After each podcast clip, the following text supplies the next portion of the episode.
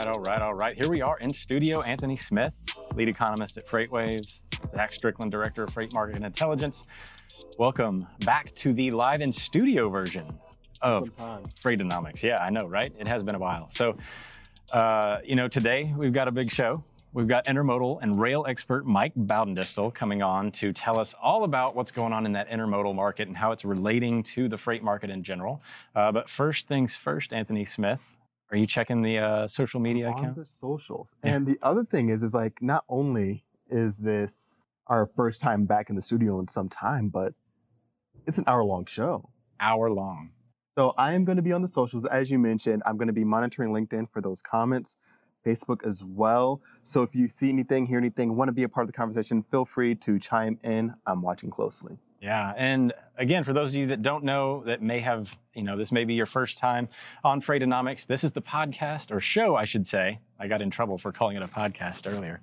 Uh, that is, uh, you know, a combination of the freight market and the macroeconomic environment, and we combine the two into one big ball of information and intel, so that you can go on about your life, whether you are in the space or not, uh, feeling more knowledgeable about your day, and you can make better decisions thereafter. So without further ado, we started something last week, Anthony Smith, that I kind of, it's kind of sticking with me because I'm a huge meme fan. We talked about the Suez Canal last week and that disaster, and it basically uh, did something really unique. And it combined, like, it basically pushed freight market stuff into pop culture. The Suez Canal uh, disaster, fiasco, whatever you want to call it, uh, inspired all these memes. I was looking at memes from like Teen Vogue, of all places, was getting in on this. So, whenever you have a situation where the freight market intermodal or, or not uh, just anything involving freight gets into pop culture to that extent and that deeply,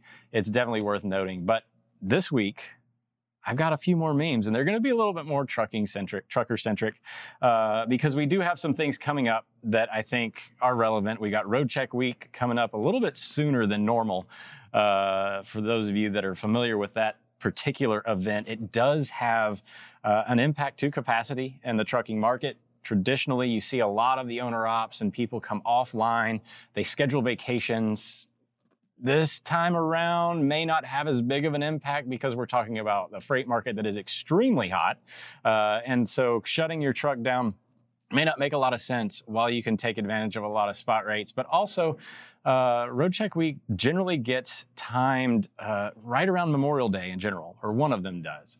Uh, and so that does really lend itself to uh, you know more vacations and, and capacity coming offline. So this first meme of the week, if you will, I guess this will be the you, can decide what you want to call this section. Mm. Meme I, of the week. it. I like I like it. Yeah.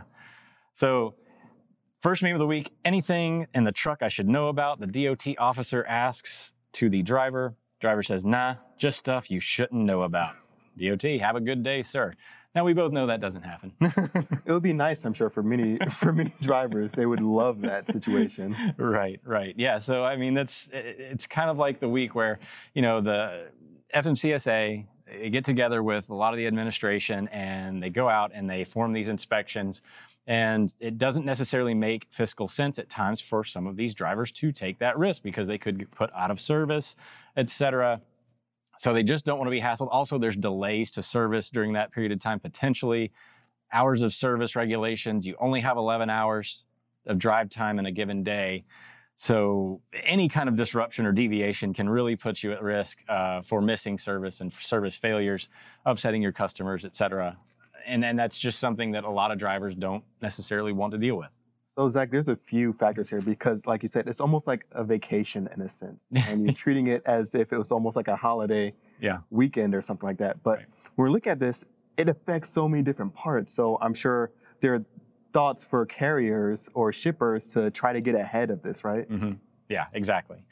Uh, so this next meme, the next meme of the week, if you will, uh, this one is pretty relevant, I think, to a lot of drivers out there. Now, again, 70 hours may be a little bit under understated, even.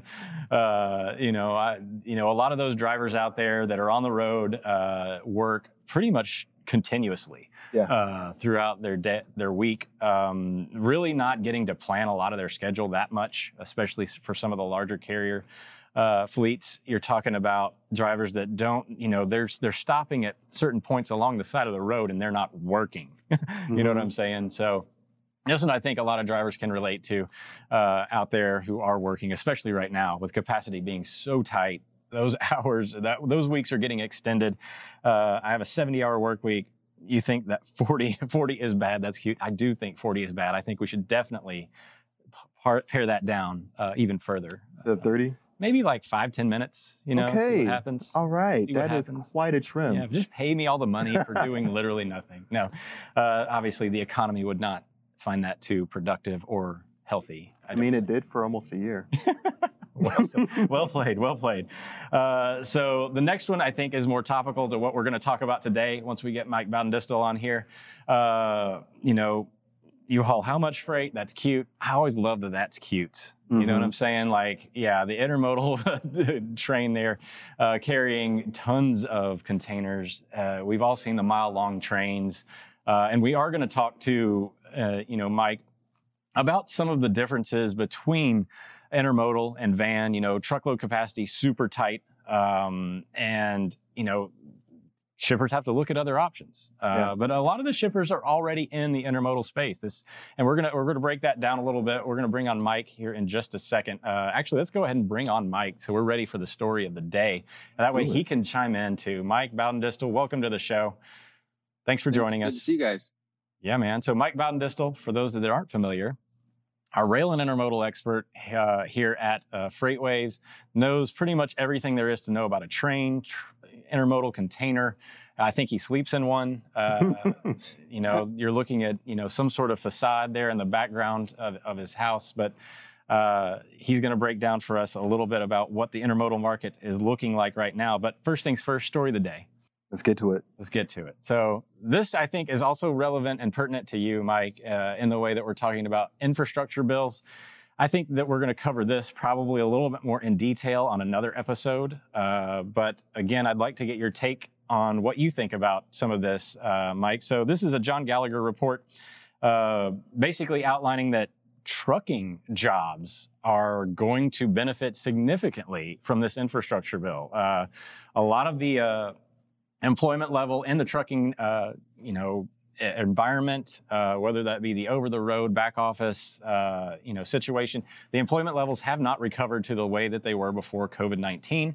Um, and now this infrastructure bill, which has a pretty big impact to just everything in the economy in general, from what it looks like. I mean, it is a huge, uh, you know, 1.9 trillion dollar proposal has to go through and get past Uh, some of the uh, political arena uh, is is going to have something to say. There's probably some of that that's going to come back uh, and forth. But the overall general idea here is that our infrastructure in the United States needs a lot of attention.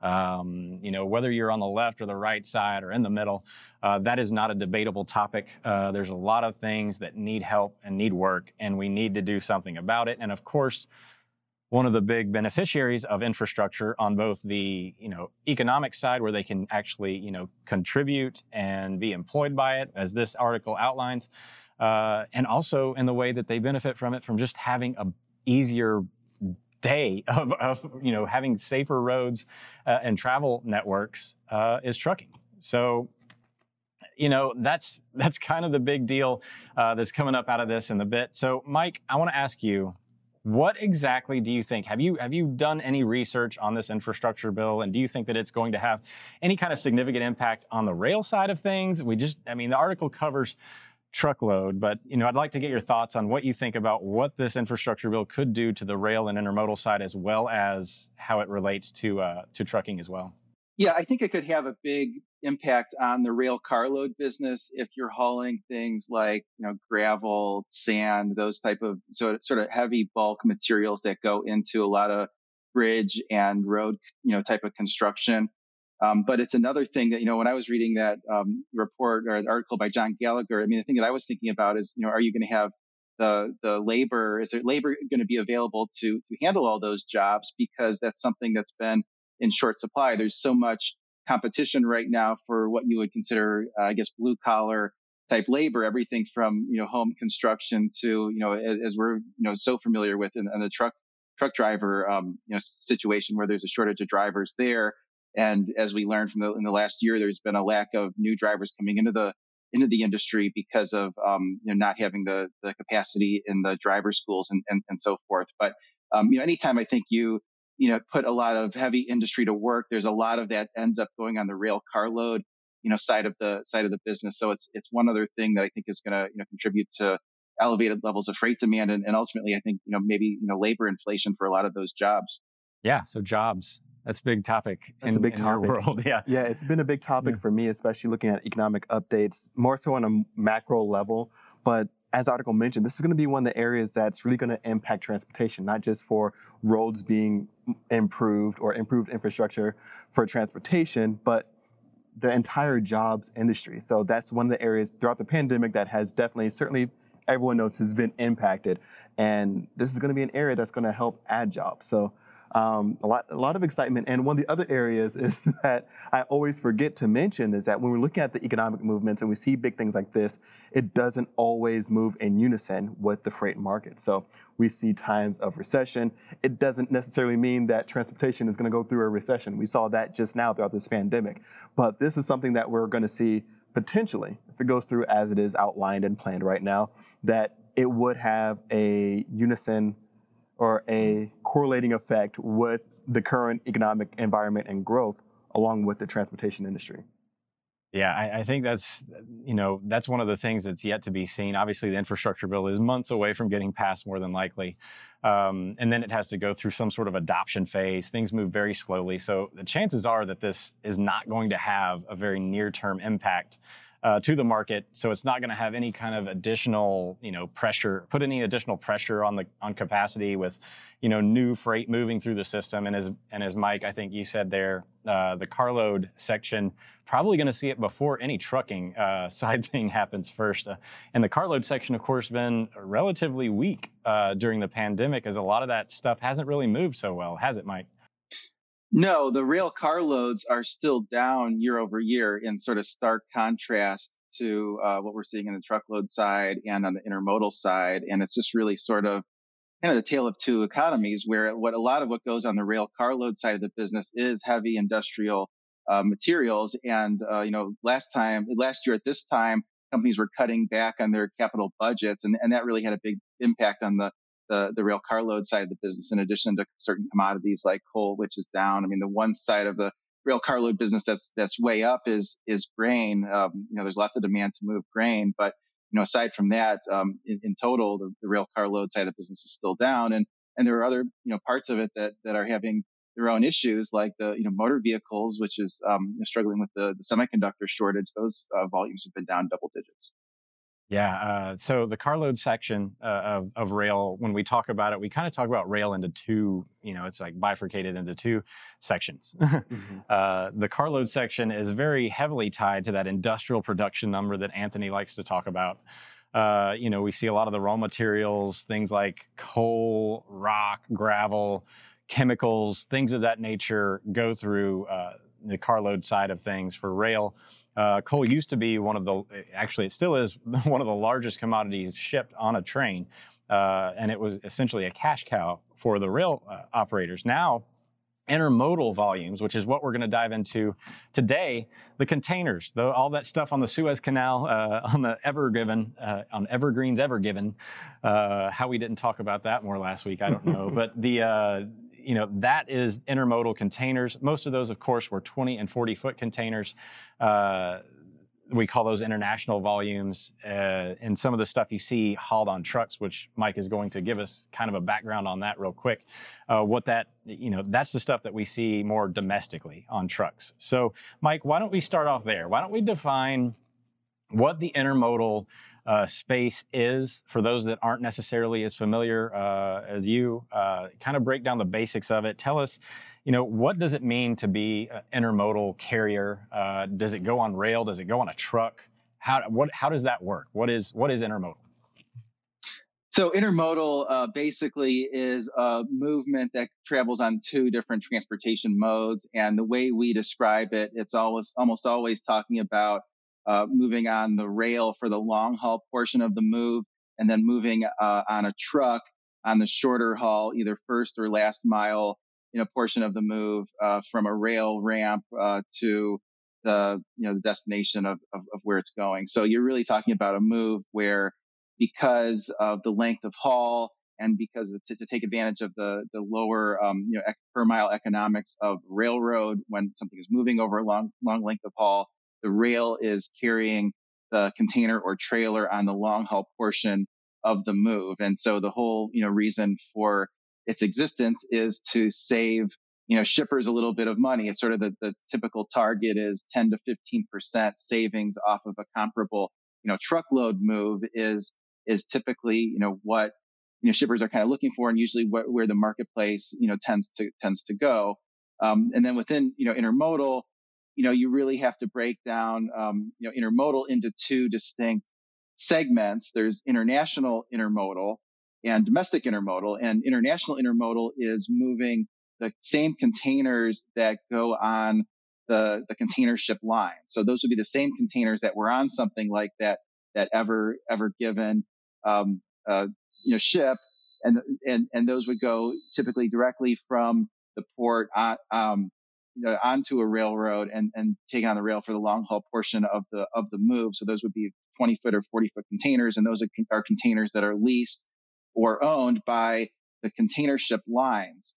And that's in contrast to domestic intermodal, which are, uh, is intermodal that's moved in the same in containers that only containers that only stay in North America. So those would typically be 53 foot containers or, or trailers. So it's domestic equipment. And, you know, a lot of those, that domestic equipment does, um, you know, can contain imported goods that's taken out of the international containers and put in domestic containers, but it's moved, uh, domestically in equipment that, that never leaves North America. And that's a pretty, um, significant distinction because international volumes tend to be driven, um, you know, by a lot of, uh, the, the maritime data uh, you know, things like, you know, maritime import shipments, the volumes of, uh, con- containers coming through the ports, you know, th- those things. And they tend to be on, you know, longer contracts between the, um, the, the, shipping lines and the railroads. They tend to be multi-year contracts.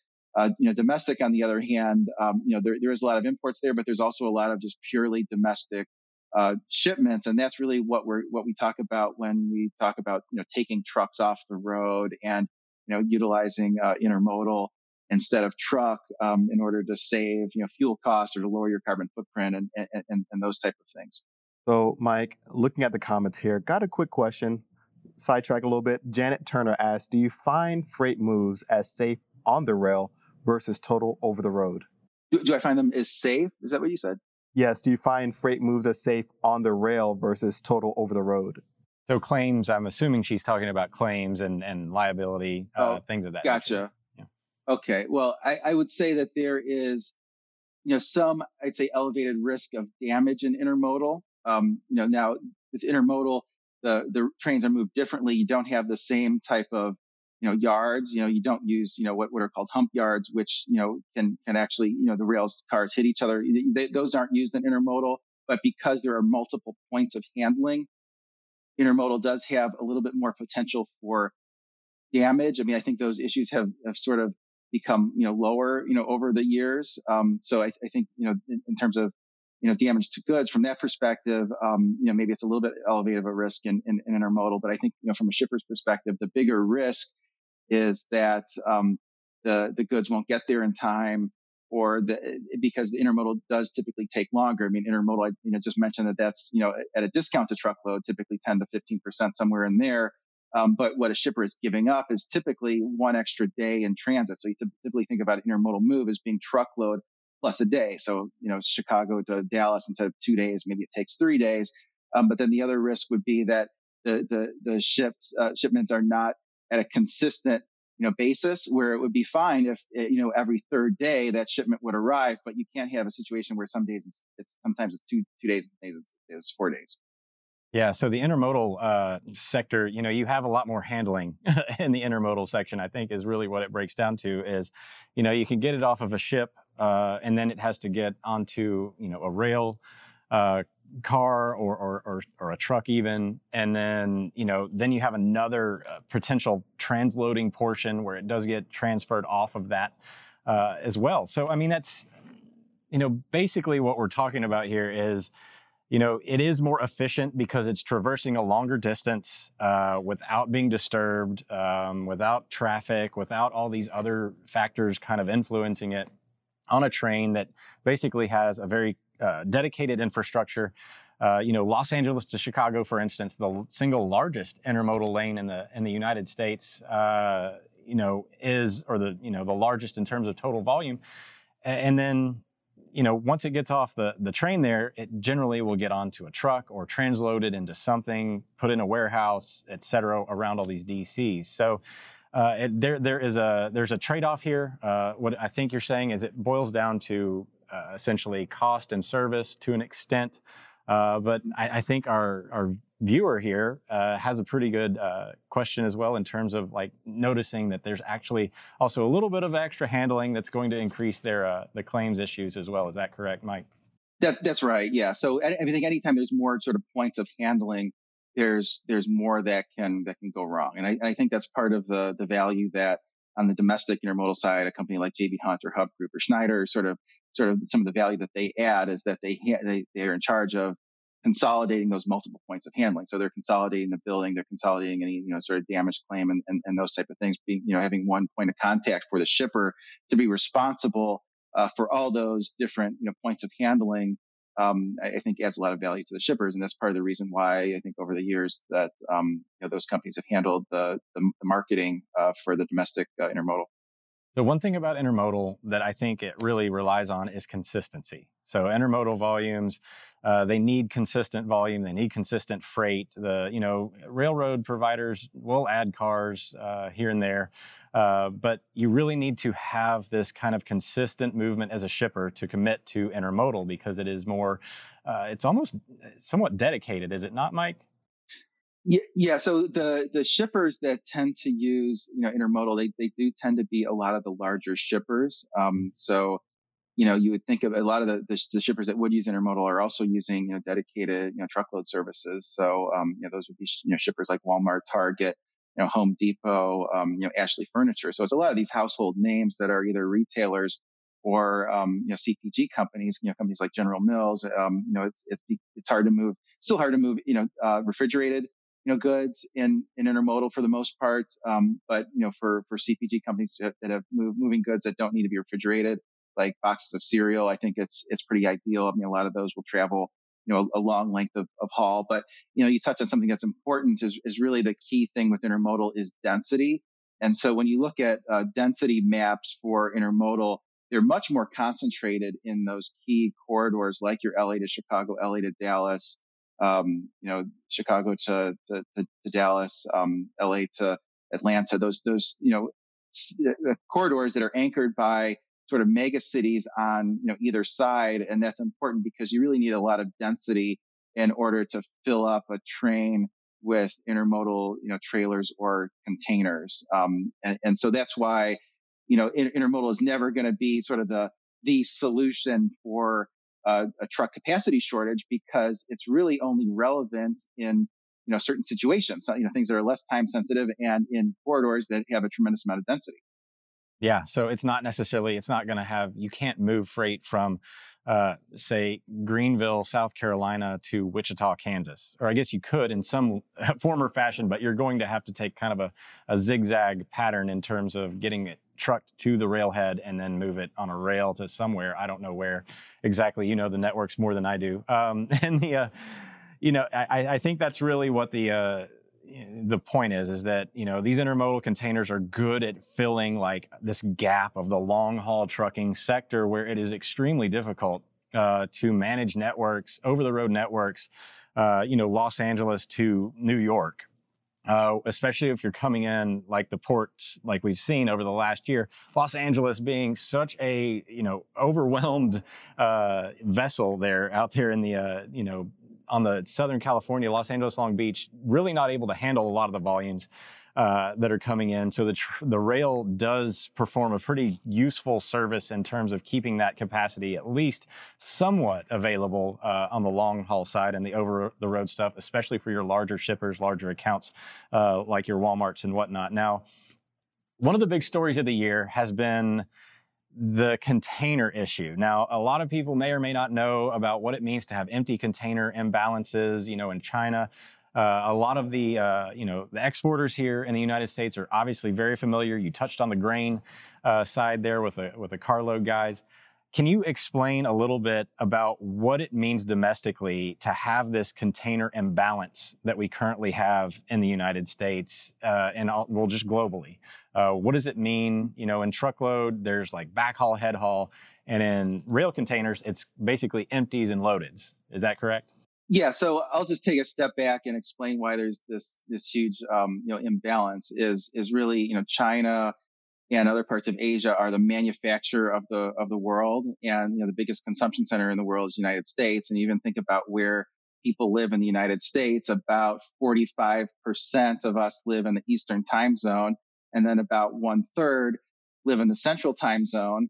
And the biggest, you know, port of entry is LA and Long Beach, which is about one third of all of our imports. And so uh, imports come into the United States, um, you know, thousands of miles oftentimes from where uh, they're they're headed, and so that's you know what has brought in you know the, the you know, intermodal as being having an opportunity is because those goods have to travel have to travel long distances, um, but because the U.S. you know imports so much more than it exports, that um, you know you can imagine that there's a lot more uh, goods need to go from you know the port of, ports of Los Angeles and Long Beach to say Chicago and New York then is going back, you know, the opposite direction. Um, and, and so that's, that's always the case. And, um, you know, this past year, it's gotten to be even more of the case than is, is typical because, um, you know, COVID, you know, surprised everyone and, and everyone, when COVID hit, everyone thought we were going to have this severe recession, you know, myself included. Um, because that's what happened in 2008 during the financial crisis. People bought less of everything. Um, you know, I don't think people were expecting that, you know, the government was going to give such big, mm-hmm. you know, st- stimulus, um, you know, pen- benefits and, and, and other types of benefits to keep people to, to spend, you know, even more. I think everyone was surprised by that. So everyone was, you know, had, had sort of ordered too little of everything throughout the supply chain. And, um, you know, as a result, uh, you know, now uh, in the last few months, there's, there's been this attempt to, to catch up on, um, on, on imports. And so there's been this, this tremendous, you know, elevated demand for, for, for, for imports to get inventories, you know, replenished. And, you know, when, when getting those good, those imported goods to, let's say the Midwest or, or, or Eastern consumption centers, you know, they don't have to come through LA and Long Beach. They can, you know, go through the Suez Canal, or they can go through the Panama Canal and go all water route to the to the East Coast, and that's usually a lot cheaper. Um, but it's also a lot slower. And, um, you know, time was, uh, of the essence, uh, the last several months because inventories were so depleted and it's, you can't sell something, you know, with, without the goods being on the shelf. And so there was this big preference to move, uh, goods through the, the ports of, of LA, even more so than there, than there typically are. Um, and, and, and taking those, those goods by either, you know, train or, or truck to the, the destinations. And so the, the West Coast ports gained a lot of market share. Um, but it also meant that there was a greater, you know, imbalance in, in containers because, um, you know, the, the ships that come in through the East Coast ports, those are closer to consumption centers. The, the, the containers don't have to go as, as far. They don't have to, to travel, uh, return, uh, empty, you know, as often. Um, but the containers that, that, you know, come in through the, the West Coast loaded, let's say go to Chicago and, and go back to the West Coast, um, empty, you know, that's been, um, you know, a, a bigger imbalance than is typically the case. And the reason now it's been such a big issue is that there's been a, a shortage of those international containers. Um, you know, be, be, like there's been a shortage of a lot of things, and, and there's just a, the 20s a, a very and 40s, small, you know, the 20 and 40 foot yeah, container. Exactly, exactly. The 20s and 40s that are they're manufactured in China. Um, they're owned and leased by the steamship uh, companies, and, um, you know, those are, are ones that, you know, go on the, the ship and then they also go on, on, on the rail. And, you know, what, um, you know, the grain shippers, we mentioned them earlier, but you know, some of those grain shippers will take advantage of those, that imbalance that I just described to fill those containers, uh, with grain for export. Um, you know, so they, you know, because they're going, going back to the West Coast, you know, anyway. Um, but they they've have, have had a hard time doing that lately because the, the, the steamship companies, they don't make a lot of money on the backhaul. They make all their money on the, on the, on the head haul. And so it was to their advantage to just say, you know, we're not, we're not um, going to wait for those uh, containers to be filled with exports, return them empty.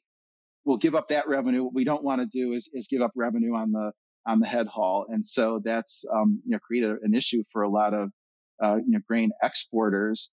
Um, you know, at a, at a period of time when there's a lot of demand for grain exports, um, as China is trying to rebuild its hog population um, following the, the, African swine uh, fever that um, that really decimated their hog population. So, Mike, Zach, I have to pause the show real quick because we have to thank someone. Oh yeah. we have to thank someone. I know may have scared you a little bit. We have yeah. to thank someone. We have to thank Amazon Freight. Thanks to our sponsor, Amazon Freight, who knows you need more than another truckload service provider. You need a partner who can help you navigate the world of logistics and plan for the future. Amazon Freight is helping shippers move their freight simply and reliably, while backed by the innovation and expertise that is in the DNA of Amazon. Whether you have a few truckloads to fill or thousands to move, Amazon Freight is your opportunity to put Amazon to work for you. Visit freight.amazon.com to get started. Yeah, right on. Yeah, almost uh, got to slide that in there amongst the uh, the conversation about intermodal. So, Mike, I want to uh, you know, show the audience exactly what we're talking about in terms of overall intermodal volumes. And I want to back up a little bit. We are talking about the containers uh, creating imbalances and and you know backhaul and head haul on the maritime side. But I want to show the audience, uh, you know, a sonar chart here, showing you know where intermodal volumes are, especially you know compared to previous years.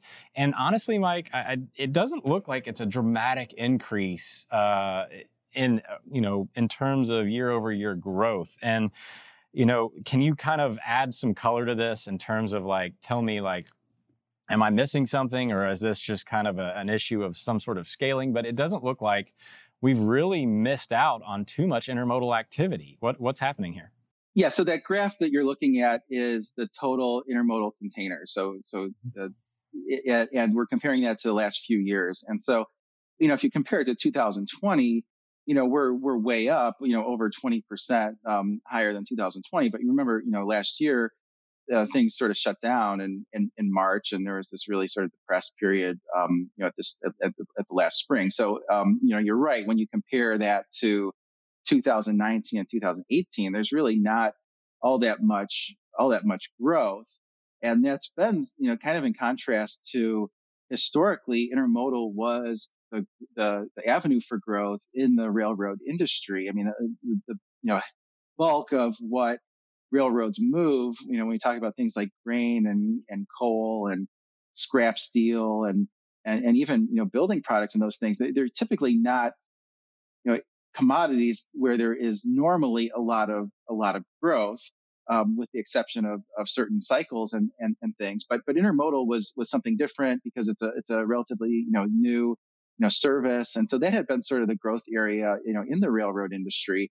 And, but really sort of the last five, you know, four or five years, um, you know, it really hasn't grown, you know, very much. It's, it's grown less than the economy and less than other, you know, areas of transportation. And I, and I think that, you know, the reason for that is that the, the, the railroads, um, have been, you know, mostly focused on lowering their, their operating ratio or, or improving their margins because that's what uh, the investment community was was most focused on, and um, you know that sort of means taking you know prices up every year, regardless of what the um, you know the economy is is is, doing and, and what, what the capacity situation you know is, and um, you know not necessarily investing for for for growth, and you know in, in some cases you know rationalizing you know, lanes and, and, and facilities and, and actually removing, you know, capacity from, from, from intermodal. So, so, so intermodal has, has lagged, um, you know, some of the other areas of, of, of transportation. Now that might, um, you know, start to change with this, you know, uh, transaction with, you know, Canadian Pacific acquiring Kansas City Southern. Um, you know, one of the things I liked about that deal is that it was, uh, you know, pro growth. I mean, it's, it's really, uh, something where they, they talked about the, the synergies coming from, uh, you know, revenue synergies rather than cost synergies. And I think that one, you know, good example of that is, you know, sort of that Chicago to Dallas corridor where, um, you know, because the, the, the, two rail lines were under different, um, you know, managements and ownerships on, on different sides of Kansas City. Now, if you bring all that under, under one umbrella, you can invest in a unified manner. And I think with, with intermodal, um, you know, that's, that's one thing that could uh, create uh, more uh, opportunities for growth. Yeah, so I think uh, you know the inter, if, especially the rail side, they don't necessarily invest in a lot of growth. They've been talking about you know uh, precision r- scheduled railroading, which is a very uh, cost-oriented uh, side of things. Again, this is infrastructure that is basically locked in place, heavily regulated. Uh, so it's difficult, I think, at times to you know invest in growth. And I think what you're saying is right in terms of the uh, the merger there, the potential merger, if it goes through, that you know you can connect now the whole North American continent on a single rail line. Uh, I think there's a pretty significant advantage uh, to shippers in that regard. Do you agree?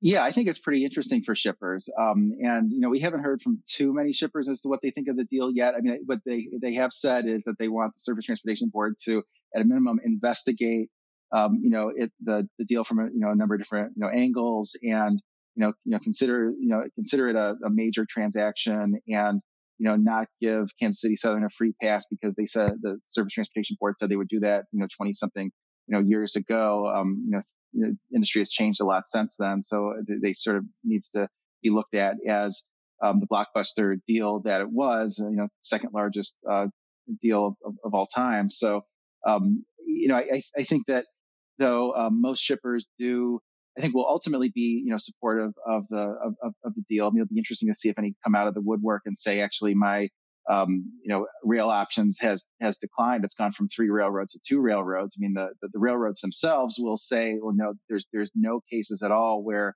that's the case, and, and in fact, in some cases, it's going from two railroad options to, to to three railroad options. But but I think of you know the the argument that you extend the customer's reach with those two railroads under one um, umbrella, I mean, you could have something like, uh, you know, uh, grain movements from you know, Canada to to Mexico that never would have made sense before, or grain exports from the central, instead of the heartland of the U.S., you know, out through the port of you know Vancouver, whereas that might not have made sense, you know, before. So I think in in, in general, it's it's compelling for a lot of different uh, shippers uh, in the, the grain industry as well as automotive and uh, intermodal.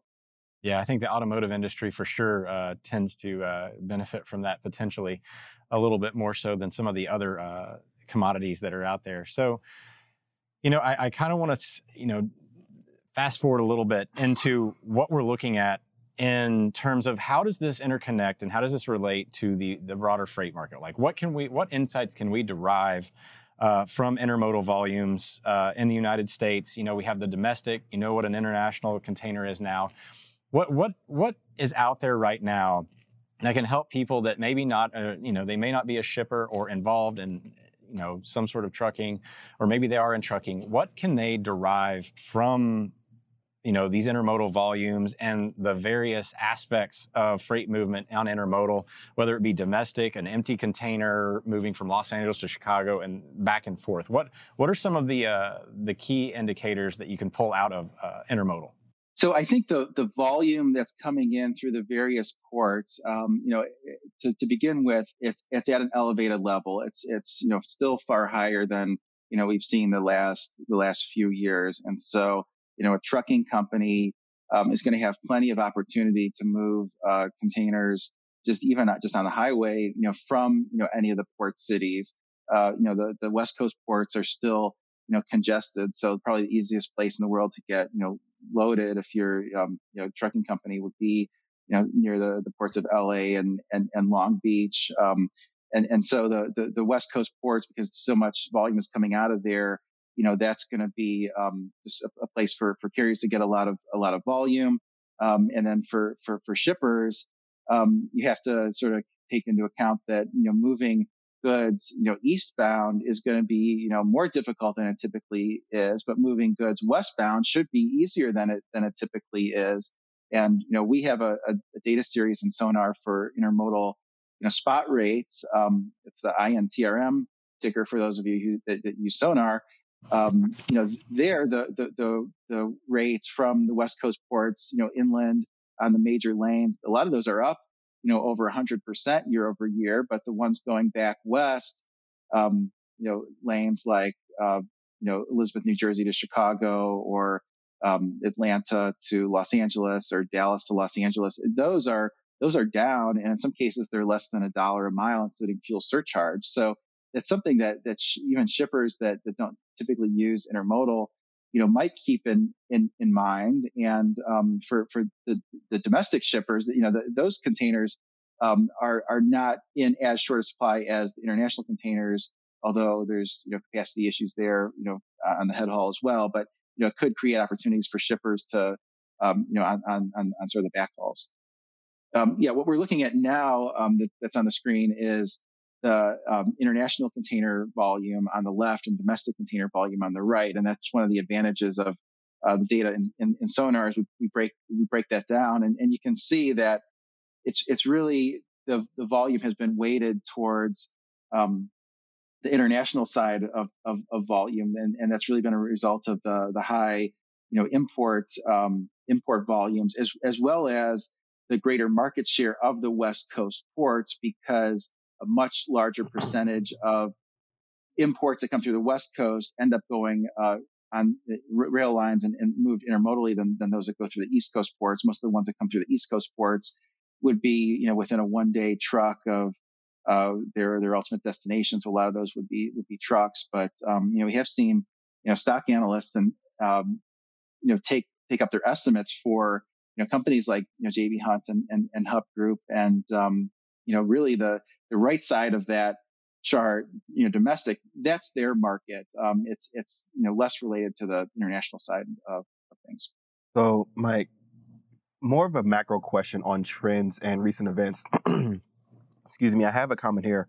Zach Rogers said last summer we were seeing reports of a lot of firms storing inventory. Sorry, voice is cutting out. Zach. Yeah. Yeah, I'll go ahead and, and, and, and take over real quick. So I think basically, you know, what we're saying is, you know, Anthony needs water. Uh, but the, the, the, more than that is that we, uh, you know, you're talking about these firms like JB Hunt, Knight Swift, Schneider, they all have intermodal uh, divisions. Um, and we're starting to see, you know, the domestic side is, you know, cranking along right now. Uh, and that side is, is looking up uh, over the next year. I mean, there's a lot of there's continued growth on the maritime side. We've got import demand uh, significantly growing uh, year over year, and it continues to show a, a, toward pace, and that's going to continue to fuel a lot of these intermodal volumes. Now, uh, a lot of that spillover will go into domestic freight, and of course the domestic intermodal section. Um, you know, with the 53 footers and, and whatnot. So, you know, I, I think a good use case for, for some of these intermodal volumes is just kind of seeing the overall health of the sector itself. Like as we see, you know, we see we don't have as wide of a band of, you know, in terms of capacity, in terms of overall growth and decline. Intermodal is a relatively stable sector of transportation in the freight market. So even a little bit of growth is a pretty decent signal of uh, health in the overall transportation economy.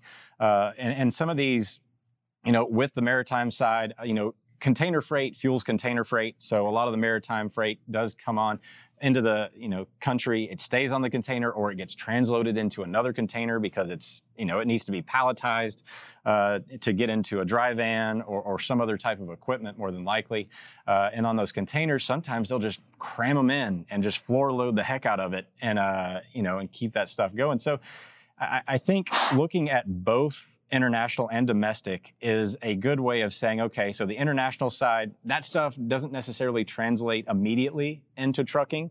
Uh, the domestic side kind of, you know, complements trucking to an extent, especially on the longer haul uh, type environment. But the 20s and 40s don't necessarily, I don't think, compete as, as much with the trucking side as they would, but it also is a pretty good leading indicator into the overall freight market in terms of freight volume growth, freight health in general. Do you agree with uh, that kind of summary? yeah, I would say that certainly the domestic side of intermodal is much more relevant to the truckload industry um, particularly the long haul truckload um, market. And so, you know, sometimes I like to look at the domestic uh, container volume that we have and compare those to long haul trucking to see, you know, is one sort of gaining share versus another, which I think sometimes is an indicator of, you know, are shippers actually finding, you know, value in, in intermodal that they would, uh, you know, use, you know, intermodal and, you know, rather than, than, than truck. And if the service is not good, then they would, you know, use intermodal, you know, even with a, even with a steep discount. Um, but yeah, I would agree with, you know, the things you said there. Good deal. And we've got Anthony back. So Anthony, would you like to uh, continue your question now that you've been properly uh, hydrated? Hydrated, and I'm ready to go, Zach. You should drink more water. I got to take my own advice, drink more water. but I had a question from our very own Zach Rogers, or Z2, saying that last summer we were seeing a lot of reports of some firms storing inventory on intermodal cars to delay putting the product into warehouses where capacity is tight and the costs have been out of control. Warehousing is still pretty strained are we still seeing intermodal rail, which is a little bit cheaper than warehouse right now, or a little bit cheaper right now, used as a way to pro- postpone the movement of inventory? In, in terms of intermodal containers, no. I think that's a that's a more relevant comment for some of the the rail carload, you know, side of the business. Whereas the, whereas on the rail carload side, there is an excess of a lot of pieces of equipment, a lot of certain you know types of rail cars. There's the the numbers of rail cars in storage is still you know at a very high level. But when you talk about you know intermodal equipment and sort of the the main you know capacity constraint there is often the number of containers. If you sort of knew the number of domestic containers and had perfect you know visibility into how quickly those containers are turned, you know that's they they t- trying to try to turn them about twice a month. That tends to be a pretty good indicator of um, the you know capacity out there. But you know, no, not seeing a lot in, of, of storage in you know intermodal equipment. There may be some of that still in the rail carload, um, the rail carload side of the business because there is uh, an excess of equipment there. There really is not anymore in uh, intermodal.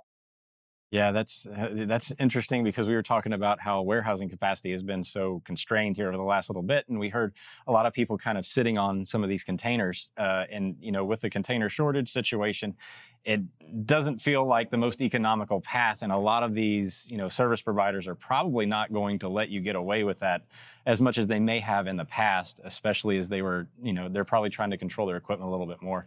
So I want to bring up, you know, one of your your charts here from Sonar, uh, talking about the inbound international rail container volume.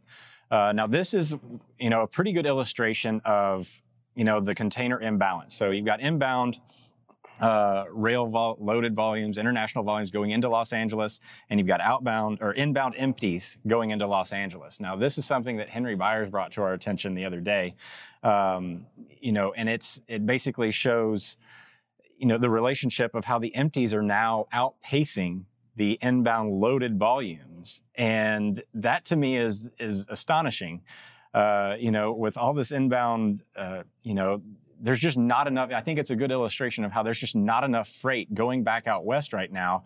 And to me this insight uh, especially for the domestic trucking providers should be a pretty good warning sign of things to come uh, or at least a, uh, you know uh, at least in the near term a pretty big warning sign. When the rails are having so much trouble or so many empties going back into the Los Angeles market uh, that it's outpacing the loaded volumes, that to me signals that their trucking uh, truckload providers or carriers in general are going to have trouble servicing that side of the country. Do you think that that's true? Do you think we're seeing some sort of like early warning sign for what might be a pretty uh, tight market out there on the West Coast once again? Yes, certainly it's a tight market on the West Coast. I think that, you know, what we're looking at there specifically is the inbound international containers in that are empty in blue and then the international uh, inbound containers Los Angeles that are loaded in green. And so really you have two things going on there. You have that imbalance of freight where more is going you know, eastbound and going back westbound. And that's even more true now than it, it typically is. But then also because of the global container shortage uh, for the, the steamship lines, they want those containers back quickly, even if they're empty. So the the container ship lines are less concerned about lots of equipment returning to them empty and losing out on you know a little bit of backhaul revenue as long as they get that equipment you know back quickly so they can get more of the of the head haul of the head haul loads. And so um, you know the, the reason that's that's flipped um, you know really it's been because of the the container ship lines have, have wanted it that way and and they're the ones with the contracts with the railroads they're the ones that are leasing you know that equipment. Um, so it's so it's a lot of that is is coming from the the, the container ship lines, in addition to a lack of of freight that's going back west. But the the shippers that are sort of left out in the cold are those that you know need those containers for for export of, of things like uh, you know export grain.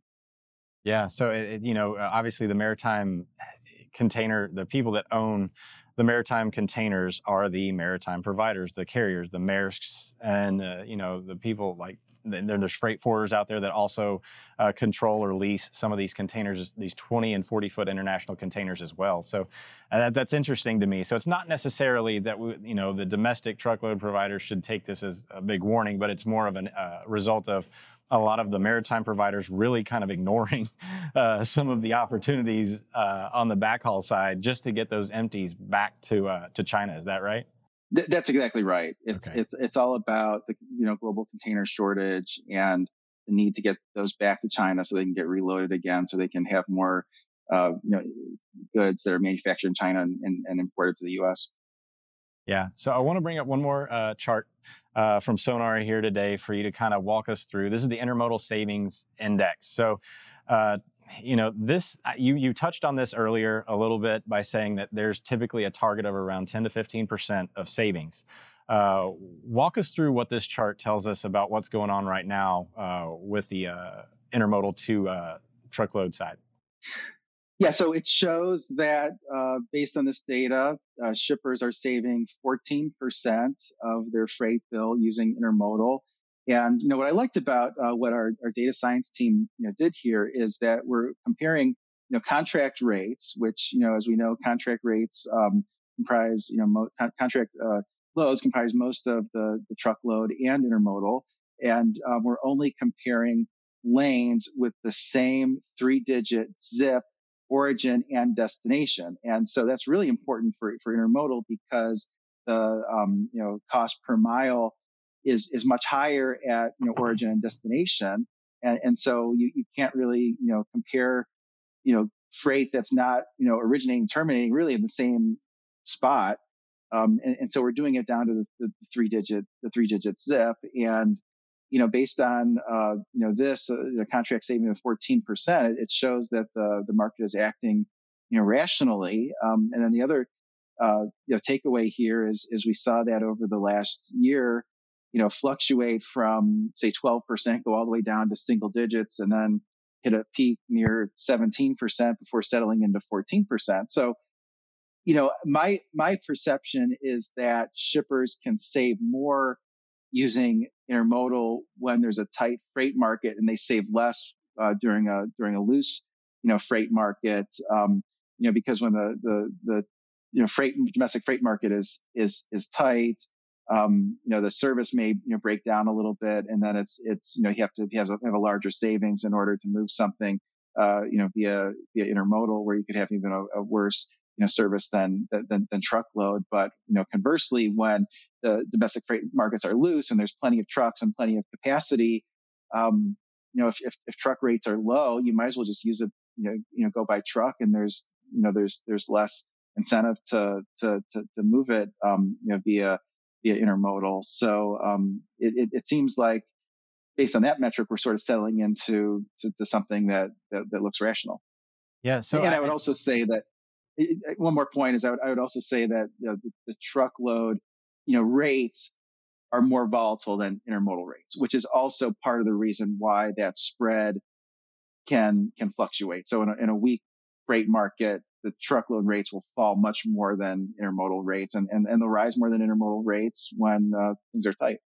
Yeah. So intermodal is a little bit more stable, consistent, but you know, after this, after the dust settles with the pandemic in 2021, it looks like we're in this pattern for, for at least the foreseeable future for the moment. Um, do you think that intermodal might, you know, kind of fall out a little bit more uh, after 2021. We've seen, you know, you talked about how some of the financial sector is kind of up upping their value a little bit, their valuations.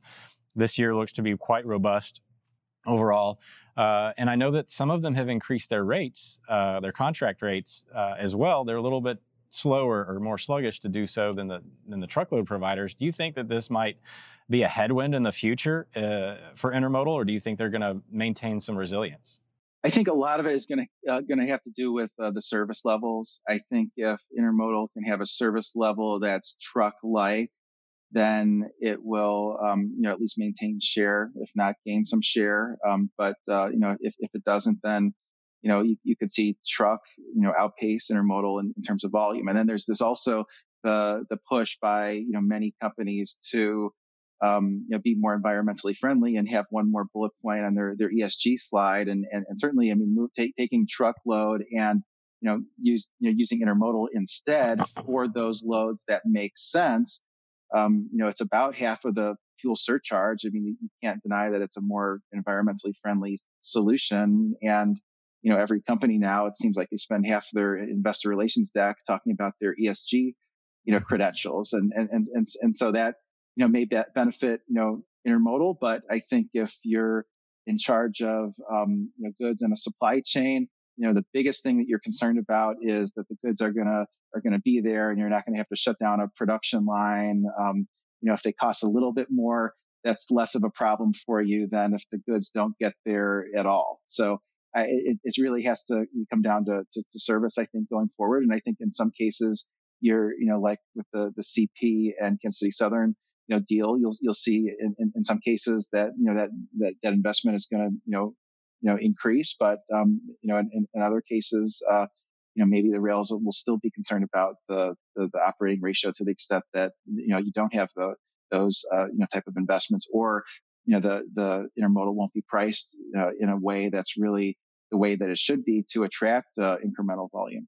So, Mike, as you know, I always like to look at one of the goods that you cover within rail intermodal, and that's going to be looking at the industrial and manufacturing segment. In the last moment here, last minute or so, I'm interested in, in, hearing what you're seeing on your side of the, the, the analysis because with manufacturing, I'm seeing ongoing and continuous expansion slowly but surely. Are you seeing anything of evidence on your side? I think it's a little bit, you know, different on a, um, you know, sector by sector basis. I think there are some areas that are extremely hot, like the um, you know, housing you know, industry, um, where you're seeing just lots of you know, you know building products uh, you know, move on, on, on the railroad. Um, you know, most of that is, is on the rail carload side of the business rather than you know, intermodal. Um, and then another area that I, I, think is, is really hot is, is anything related to agriculture. I mean, you've seen the, the agriculture, uh, prices, you know, really, you know, shoot up. Um, and a, and a lot of that is, is related to, to exports, which is sort of driving, uh, a lot of the, um, the, the movement there. Um, and, and, you know, this push to you know, have more you know, plant-based, you know, foods is having, having an impact there too. But I think, you know, over, over the last, you know, year, there's been a, a you know, big decline in uh, capital expenditures, but I do think a lot of the companies are, are ramping their capital expenditures back up, which should help the industrial economy. Yeah, that's good stuff. So thank you again for joining us, Mike. Uh, I learned a lot about the intermodal sector. Uh, myself, Anthony Smith, uh, I know you did. I learned a ton. and I know and you learned that you need to drink more water. I got to drink more water. I always um, tell people drink more water. Yeah. And, and thank you all for uh, for tuning in uh, this week to this episode of Freightonomics. Uh, we'll be back to our normal bat time next week, right? Next week, next yeah, week. same time, Wednesday, two. Maybe. 2 p.m. Maybe. Yeah. No. And of course, download the FreightWaves TV app on podcast players everywhere. Just look up Freightonomics or look up Freightcast and get every FreightWaves podcast available. Hi.